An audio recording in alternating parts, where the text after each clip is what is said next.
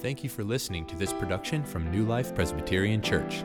If you'd like to find out more, visit newlifepca.org. Bibles, please, to the book of Second Corinthians. We'll be looking at chapter 12 this morning. If you don't have a Bible, there's a paperback one underneath one of the seats in front of you. Will help you if you have a Bible before you. So, um, open to Second Corinthians 12. Just a few things I want to mention before we get started. As Eric has prayed, um, Mary and I will be leaving on Saturday to fly to Kuala Lumpur for what's called the KL 2020 conference. It's a conference for Chinese, Chinese pastors and church leaders expecting about 4,000 Chinese church leaders to be present there. And so we're going as uh, members of the China Partnership to support and encourage our Chinese brothers and sisters. So it's a great privilege to be able to go to this conference. After that, we're going to go visit a couple of our missionaries there that the church supports. So we'll be gone from January 25th to February 5th. Um, and so Pastor Brian will be filling the pulpit here for the next three Sundays and after that, we'll return to our Route 66 series. But um, yeah, Mary and I will be gone for a little while, so we would really appreciate your prayers uh, as we get ready to fly out very early on Saturday morning. So that's one thing. Another thing that Eric prayed for was the annual meeting. So, again, a reminder tomorrow night, 7 o'clock, annual meeting. So, if you're a member of the church, you're strongly encouraged and exhorted to attend. Um, we do not have, as I have mentioned to you previously, anybody up for election to the office of elder or deacon as we normally would. But still, it's important to be present so you can hear about what's been happening in the church, where we're headed in the future by God's grace. And we'll also present the 2020 budget. And I am very glad to report that there's good news about the budget and that giving ended very, very well at the end of 2019. So we're very grateful to God for that and grateful to you for your generosity but you'll hear more about that tomorrow night. So, 7 o'clock annual meeting. If you're not a member, if you're a visitor, if this is your first time here this morning, you're still welcome to attend our annual meeting tomorrow night. and then, lastly, we have um, informed you, sadly, that the Maoris are going to be moving away in March. And so, Eric is really an elder. Jessica has been our children's director. Um, so, thankfully, we have a couple more months with the Maoris. Um, but we have secured a replacement for Jessica as children's director, and that person is Ashley Brown, Andrew's wife. So, yeah, we can give her a hand. Yeah. Is Ashley here? Yeah, you want to stand up, Ashley? Just, sorry, sorry. Okay, you can sit down. Um, uh, just for those of you who don't know Ashley, yeah, Ashley is married to Andrew. Andrew is our youth director here at New Life, and so we're very grateful for uh, Ashley's willingness to serve. Uh, very sorry to see Jessica go. We'll miss her, but very grateful for Ashley's willingness to serve. So pray for the both of them. Um, Ashley's official start date is yet to be set. She's going to be kind of working with Jessica over the next few weeks to get trained and prepared for that position. Okay, I think that's all I have to say. Why don't we get to uh, the Word of God here? Uh, 2 Corinthians 12, again, is our text. We'll be looking at verses 7 through 10. There are eight words, a little eight word phrase that uh, very famous that I'm sure you're familiar with. These eight words are uh, powerful words, and they are words that summarize pretty much the entire thrust of the biblical story. These eight words are as follows When I am weak, then I am strong.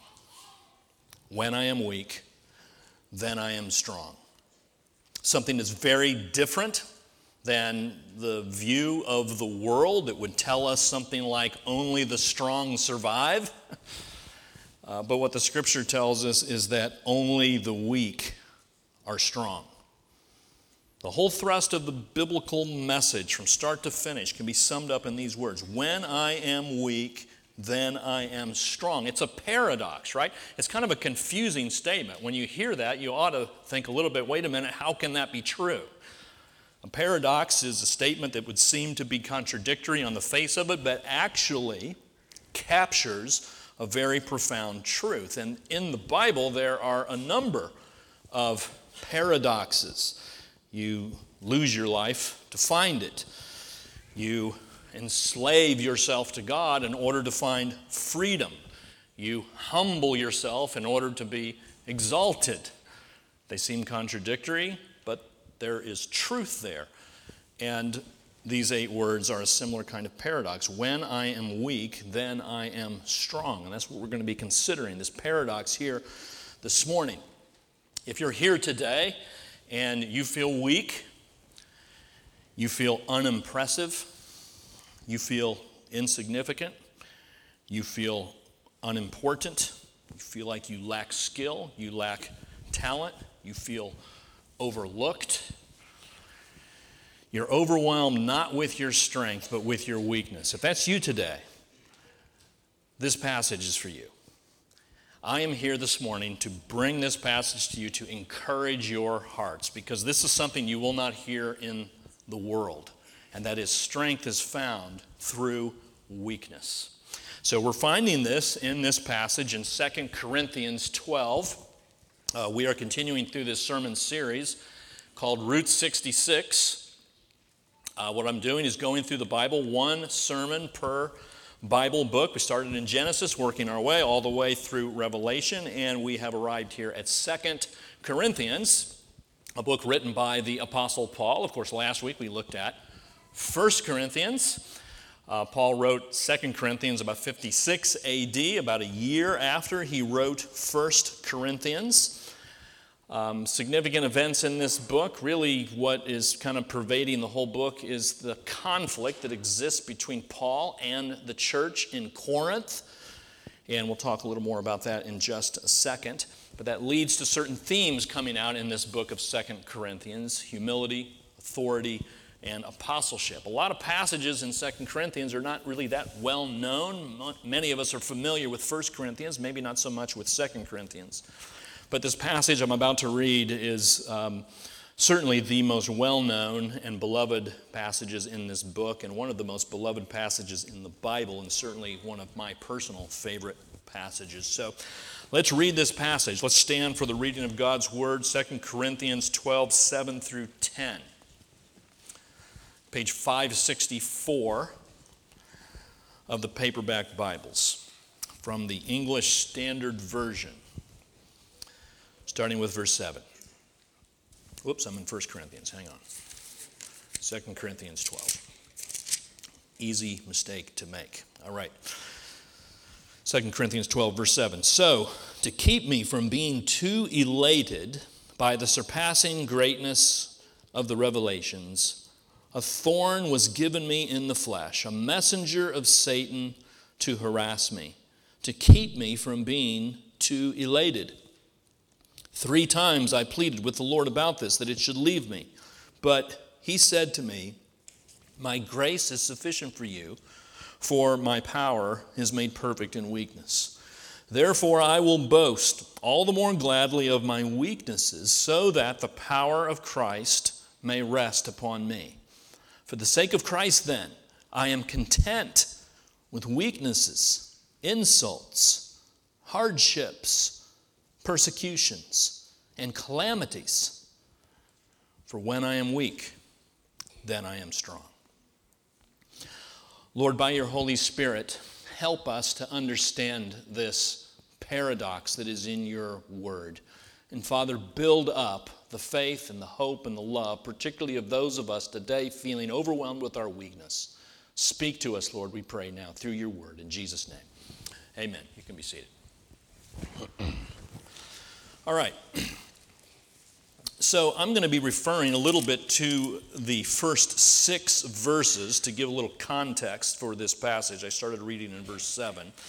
But um, the first thing I want to show you is how God has allowed weakness to play a major part in the life of the Apostle Paul. Weakness allowed. So let me kind of set the stage here, give you some context. Um, as I mentioned, one of the events or themes of this book is the conflict that existed between the Apostle Paul and uh, particularly leaders in the church of Corinth. So um, there were these people in Corinth that Paul called super apostles. Sarcastically, he used that word. It's interesting to note how sarcasm kind of comes up frequently in the scriptures. And here's an example Paul calls these leaders super apostles.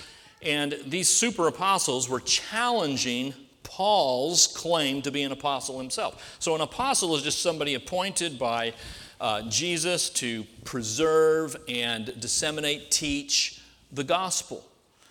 And Paul is making this claim that he's an apostle, and these super apostles in Corinth were saying, You can't possibly be an apostle, Paul. They said things like this They said, Paul, you, you don't even speak that well. You come and talk to us, and you're not very good. You, you have a very unimpressive physical presence, Paul. And they're thinking, you know, Paul, you don't have anything in the way of any kind of ecstatic spiritual experiences. So, how can you possibly be an apostle? In other words, kind of what they were saying is, Paul, you don't seem to bear the marks of strength that we would expect to find in an apostle. You seem too weak. Well, Paul here hears this, and, and he doesn't want to boast. You know, he, he's, a, he's a humble guy, and he doesn't want to boast, but because of these accusations, the occasion kind of calls for it, and so he needs to boast. And so, actually, the chapter starts, if you look in verse 1 of chapter 12, with Paul saying, I must go on boasting, though there is nothing to be gained by it. So, what he's saying is, I don't really want to boast, but I kind of have to in this case, because I have to make a defense of my apostleship. So, he moves on here in these next few verses, and he reports something astonishing that happened to him. 14 years ago, verse 2, it says, 14 years ago, what happened is uh, the way Paul describes it is, I know a man in Christ who 14 years ago, now, who is Paul talking about? Well, we are pretty sure he's talking about himself here. He's speaking in the third person. He's acting like this happened to somebody else, but it actually happened to him. What he's doing is trying to keep distance between himself and this experience that he had 14 years ago because he doesn't want to get puffed up in, in pride about it. And he goes on to describe what this experience was. He says in verse 2 again that he got caught up to the third heaven. The third heaven, what is that? Well, in typical Jewish thinking, the first heaven would just be the sky above, the second heaven would be the stars, moon, planets. The third heaven would be the next stage above that, which would have been in the presence of God heaven as we think of in the Bible. And what Paul is saying here is that he had a revelation in which he was ushered up into the presence of God. And God said things to him. Verse 4 things that cannot be told, which man may not utter. Here's Paul in the presence of God by virtue of this amazing, ecstatic, spiritual experience. But Paul has, over the course of these 14 years, he, he has not said anything about it. He doesn't want to get puffed up. He doesn't want to be prideful about it. I mean, you think about what uh, a person might do today if he or she were ushered up into the third heaven and heard God speak. I mean, the book would be written within a few weeks and on the market. It'd be a New York Times bestseller. Oprah Winfrey would have the person on her show. This person would be famous. And we've seen that happen before. People claiming these kind of ecstatic experiences for various reasons, maybe, but in some cases it's because it's a good way to get notoriety, a good way to make money, but that's not Paul. 14 years he's been quiet about this. He doesn't want to make a big deal out of it. And the reason why is because this is a man who's been humbled. This is a man who is aware of his weaknesses. And his weakness or the awareness of his weakness has come through something that he calls a thorn. So we look at verse 7. So that's just my introduction, verses 1 through 6. Now we pick up from where I read earlier. To keep me, he says, from being too elated by the surpassing greatness of the revelations, so that's referring to everything that came before in the first six verses, a thorn was given me so, this is what God has allowed into Paul's life a, a thorn. So, what, what let, us think of this um, Paul's thorn in the flesh. Why was this thorn allowed? And it's very clear. Paul says in verse 7, to keep him from being too elated. To keep him from being too elated. He says it again in verse 7. Or to keep him from being conceited, some other translations say. He's been in this, had this amazing experience. He would be tempted to think, wow, I must be really special. I must be really great. I must be God's special person. He must love me more than everybody else. That's the way most of us think if we would have had experience like this. But God allows this, this thorn into his life to keep him from being too elated. In other words, to keep him aware of his weakness, to keep him weak. Um, what, um, from where does this thorn come? Pretty clear in verse 7. It's a messenger of Satan, is sent to harass me. A messenger of Satan. Um, so we got to look at this closely here because it says that this messenger of Satan was sent to harass him, to keep him from being too elated. We know that that wouldn't be Satan's intent, right? I mean, Satan wouldn't want to keep Paul from being conceited. Satan would want the opposite. Satan would want him to be conceited and prideful. That would be his intent. But what Paul says here is a messenger of Satan was sent to harass me to keep me from being too elated. So if that wasn't Satan's intent, whose intent was it? And I think what we can read into this is that it's God's intent. God allowed Satan to come to Paul and bring this thorn so that he would not be too elated. So we see this principle that we see throughout Scripture that is, that Satan only does what God allows him to do. Satan is God's Satan. The devil is God's devil. The devil does what God sends him to do. Remember in Job, the first chapter, it's Satan coming to ask permission from God to attack Job. And I think that's what's going on here. So, God, through the instrument of Satan, has allowed this thorn to come into Paul's life. The last question is this What is this thorn? What is it? And there's much speculation about this, a lot written about this, a lot of different opinions about this. What does Paul mean about this thorn in the flesh?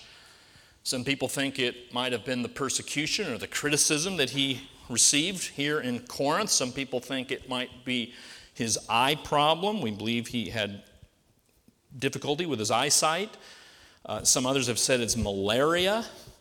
I mean, there's endless lists of suggestions and theories about what this thorn is. It does say thorn in the flesh, which would suggest that there's probably some kind of a physical ailment.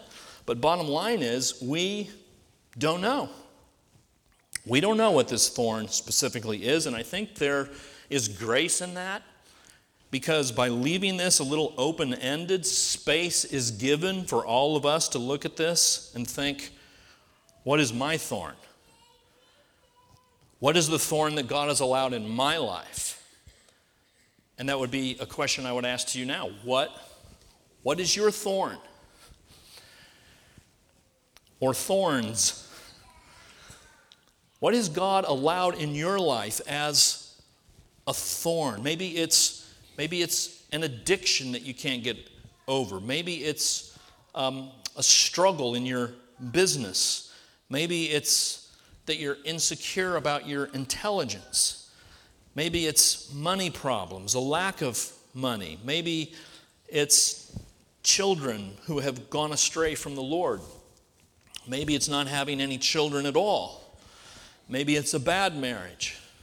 Maybe it's no marriage. That you're single, that you're divorced. Maybe it's illness. Maybe it's pain, persistent in your life. Maybe it's a series of lost jobs over the years. Maybe it's something about your physical appearance. Maybe it's just an overwhelming sense of inadequacy and always feeling second best. What is the thorn in your life? What has God allowed to prick you and keep you weak? We've all got one. We've all got at least one. And many of us feel like we have many. Uh, I've been telling you that I've been reading this biography of George Washington. I'm still working through it. It's like 800 pages, it like, never ends. But it, it's, it's been a, a, a, good biography, but one thing you know about George Washington is that he is just the picture of strength. I mean, he's this man of courage. He gets on his horse and he rides into battle and he dodges bullets. And he has this reputation to be this noble, virtuous, courageous person. People would say that when George Washington would walk into the room, it was almost like some kind of a divine figure stepped in. He was just the picture of strength. And yet, you know, George Washington was always insecure because he never got a college education. George Washington was constantly criticized for his military decisions. A group of people one day got together and tried to remove him from leadership. He was constantly under fire. He had dental problems so bad that by the end of the war, he had one tooth remaining. You can imagine how that might have seemed to him like a series of thorns. Even the strongest among us have thorns, and God knows how to allow them into our lives to keep us weak. And that's what he did with Paul. Paul had a lot of reasons to potentially be puffed up in pride, but God, in his grace, kept him weak. So, the next step, though, as God has allowed weakness, then we see that weakness is accepted because this is the tough thing, right? It is hard to accept our weaknesses. We don't want to accept them. We don't like to even admit them. And that seems to be Paul's reaction here. He doesn't want to accept his weakness and the thorn that God has allowed. So in verse 8, what happens? Three times I pleaded with the Lord about this, that it should leave me. So Paul is pleading, God, please take away this thorn. I don't like this weakness. I don't know what Paul was thinking, but I know how many of us think. We want to be strong, we want to portray ourselves as competent. We want everybody to look at us and think that's a person who has it all together. That's a person who's smart. That's a person who is uh, funny. That's a person I want to be like. That's the way we want to be perceived, right? We all do. And so when we're aware of our weaknesses, we try to find a way to get out from under it. And Paul here goes to the Lord, prays that the thorn would be removed. He prays three times. Now, I don't think we want to read too much into this. This is not suggesting that you can only pray three times for something. And then if God doesn't answer it, you have to stop. That's, that's not what this is saying. We look elsewhere in Scripture, 1 Thessalonians 5, pray without ceasing, it says. Luke chapter 18, the widow who comes to the judge, bangs on the door over and over again. She just nags the guy for justice until he finally gives in and grants her request. So there's plenty in the scripture to encourage us to pray persistently. So if there's the thorn in your life, there's absolutely nothing wrong with you pleading with God that it would be removed and to pray persistently for that. But in Paul's case, here in 2 Corinthians 12, he gets to a point where he stops asking. After three requests, he decides it's not worth going on. And the reason why is because it seems that Paul came to the conclusion that what he was praying for was not in line with God's intentions for his life. There are really two solutions to this problem that Paul was facing the thorn in, in his flesh. Two things could happen. One, God could remove it. And that's what Paul was asking for. But there is a second thing that could happen, and that is that God could give Paul the grace to live with it. God could give Paul the grace to endure this thorn. And if you look at verse 9, it seems that's exactly what happened. After Paul pleads three times, he said to me, God says to Paul here, My grace is sufficient for you, for my power is made perfect in weakness. So now Paul has to shift his prayer. And it's not, Oh Lord, remove this thorn. It's, Oh Lord, let me see how your power can be made clear, made powerful in my weakness. So his whole prayer attitude is shifted. Bryan Chapell says it like this You know, when we pray, we may want a change in our circumstances when God wants a change in us. See, that, that's a prayer that might not be quite in line with what God is intending. We want a quick solution to something, but God wants our growth in patience. We want an end to pressures, but God wants us to learn to trust Him in everything. You see how the prayer can be shifted based on what we perceive God to be doing. Whatever your thorn is, yes, pray, pray that it, it would be removed. Ask God to take it away. But if it is not answered, perhaps what God is doing is suggesting that you realign your prayers and bring them to God in a different way. Maybe instead of saying, Oh Lord, remove this thorn, maybe what you say is, Oh God, would you please help me to see how your grace is totally sufficient for me in this situation, as much as I don't like it, and as much pain as this is bringing? Can you show me how your grace is sufficient for me in my weakness? Perhaps that is what God is calling you to ask Him to do. Just as an example of this, I'm going to pull away here. It's not really a personal thing, but I think an appropriate commentary just on where we are as a church in, our culture and in society. You know, the church in the West has had a position of, of prestige and, and power and strength for a lot of years in the United States in particular. That doesn't seem to be the case anymore. It seems like now the church is more marginalized. We're, we're kind of more outsiders now. We're regarded as being maybe even a little weird at times. What's happening, friends, is this God is putting the church in a place of weakness.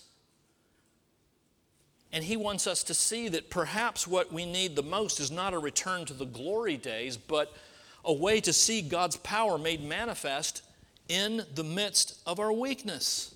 It could be that the situation we find ourselves in as the church is the best thing that's ever happened to us. Even though it might be hard for us to accept that we don't have quite the same reputation in the culture that we once did. Here's what Mark Sayers says A study of history shows that it's precisely at moments like this, when the church appears to be sliding into an unalterable decline, when culture is shaken by upheaval, fostering chaos and change, that God moves again. That, in other words, God's strength suddenly becomes, becomes uh, visible and becomes a reality that perhaps we haven't seen in a long time. We, we need to accept this as a church, accept our weakness, embrace our weakness, and look for God's strength to work. So, next thing weakness is allowed into Paul's life. You see the progression here in, in these points. Then Paul gets to the point where he accepts it. But then he goes on to one more step, which is really phenomenal, amazing. He gets to the place where he can affirm it weakness affirmed. Let's look at the rest of this passage, starting in the middle of verse 9. Middle of verse 9. Therefore, Paul says, I will boast all the more gladly of my weakness, so that the power of Christ may rest upon me. For the sake of Christ, then, I am content with weaknesses, insults, hardships, persecutions, and calamities. For when I am weak, I am strong. How contrary is this to the world in which we live? Who boasts about their weaknesses? Who does that? When you apply for a job, do you tell your boss all the things about yourself that are weak and insufficient and incompetent? When you go on a first date, do you expose all of your weaknesses right away? Talk about how proud you are when you're talking with people? Isn't it always our tendency to name drop and reference the great and mighty and wonderful things that we do, not the things that we're embarrassed about and ashamed of? Frederick Nietzsche, one of the great philosophers, atheistic philosopher, he hated Christianity. And the reason he hated Christianity is because it's a religion that favors the weak. Only the strong survive, is what the world tells us. It's the way the world lives. And it's absolutely contrary to the attitude that Paul brings to this situation. Paul's attitude is not to be ashamed of his weakness, he boasts about them. I'm going to boast about these weaknesses. I'm going to bring them up. And I'm going to talk about them. That's why he was just so hesitant to share about this revelation, because he'd rather proclaim his weakness. The reason why is because Paul knows that to the degree that he decreases, Christ will increase. To the degree that he loses glory, Christ will gain glory. He realizes that his glory and Christ's glory cannot occupy the same place at the same time. One's going to displace the other. And if it's going to be Paul and all of his talents and gifts and abilities and strengths, then Christ's glory will be diminished. But if he boasts in his weakness, then Christ will be exalted and his power will be made manifest in Paul's ministry. And that's what qualifies him to be an apostle. That's Paul's point. Now, let me clarify here that Paul is not suggesting that we ought to pursue hardships or pursue persecutions or or seek out a way for a calamity to come upon us. That's not what he's saying. He's not saying that these things are good in themselves. And sometimes Christians get mixed up. They get a martyr complex, and sometimes they seek things out that they don't need to seek. It's not what Paul is saying here. What he's saying is that when God allows it, when the weakness comes in his providence, in whichever way it might arrive in your life, Paul has found a way to be content because he wants God's glory to be manifest. That's his number one chief goal. The same goes for you, friends, and the same goes for, for me. With whatever is the thorn in your life, it's, it's painful, it's not to be desired. It's a source of great heartache. That, that's true, and that should never be minimized. But I think what this passage is saying is that the weaker you are, the more godly, Christ like power can be released in your life. I mean, that's just hard to understand, isn't it? That's a paradox. The weaker you are, the more God can be glorified in your life. And that's what Paul is saying. As an example of that, there's a woman named Henrietta Mears, um, author, Christian author, educator, Bill Bright, the one who founded Campus Crusade for Christ, now Cru, Bill Bright said that she is uh, the greatest woman of the 20th century, Henrietta Mears. Ruth Graham, Billy Graham's wife, said, um, No one has a greater capacity for loving people than Henrietta Mears. Highly respected woman, godly woman, influential woman, and a woman who was beset her whole life by a great weakness and that is she had something that maybe was a little bit like the Apostle Paul. She had an eye problem. She had extreme myopia, and her eyesight was declining, declining throughout her whole life. And here's what she says about this. People have asked her, How did you deal with this decline in your eyesight? She said, I believe my greatest spiritual asset throughout my entire life has been my failing sight, for it has kept me absolutely dependent upon God. Can you imagine being able to, to say that? I believe my greatest spiritual asset is the struggle I've had in my business all my life. I believe my greatest spiritual asset has been my singleness. I believe my greatest spiritual asset has been this debilitating illness. I believe my greatest spiritual asset is this thing about my physical body that I have always hated. Because in every one of the situations, I have had to be dependent on God. I've had to lean on Him. I've had to look to Him to be strong through me. Of course, the greatest example of this, and the thing that makes the most sense of this paradox, is the cross of Jesus Christ, right? I mean, think of that. God in heaven, the creator of all things, becomes weak he takes on human flesh. He's born into this world. He walks on this fallen, sad earth for 33 years. He makes himself weak, he makes himself small. He goes to a cross, he dies a humiliating death, hanging there, naked, alone, in pain. Is there any greater expression of weakness than the weakness that Jesus took upon himself when he gave himself up for you and for me? And he did that, taking on that weakness, so that the day would come when he would be raised up out of the tomb in resurrected glory. Through the weakness comes the strength, and now we who trust in Jesus know that he became weak so that you and I could be strong. Not in our own strength, but in the strength of a Savior who has lived a perfect life, died a sacrificial death, and has risen in a glorious, redeemed body for you and for me. That's the paradox strength through weakness. Take your weakness to God, ask Him to work through it. Don't see your weakness as a liability. In God's economy, it is a strength. And we'll hear more about that as we come to the Lord's table in just a moment. Brand, you can come forward. Let me pray for us as we get ready to come to the table. God in heaven, um, we confess, Father, that we often don't understand such a paradox as this, Lord, but Lord, we believe it's true that you are a God who keeps us weak so that we might be strong through you. Would you please help us to know this, to embrace it, and to look to you to be strong through us and through us as a church? We pray these things all in Jesus' name.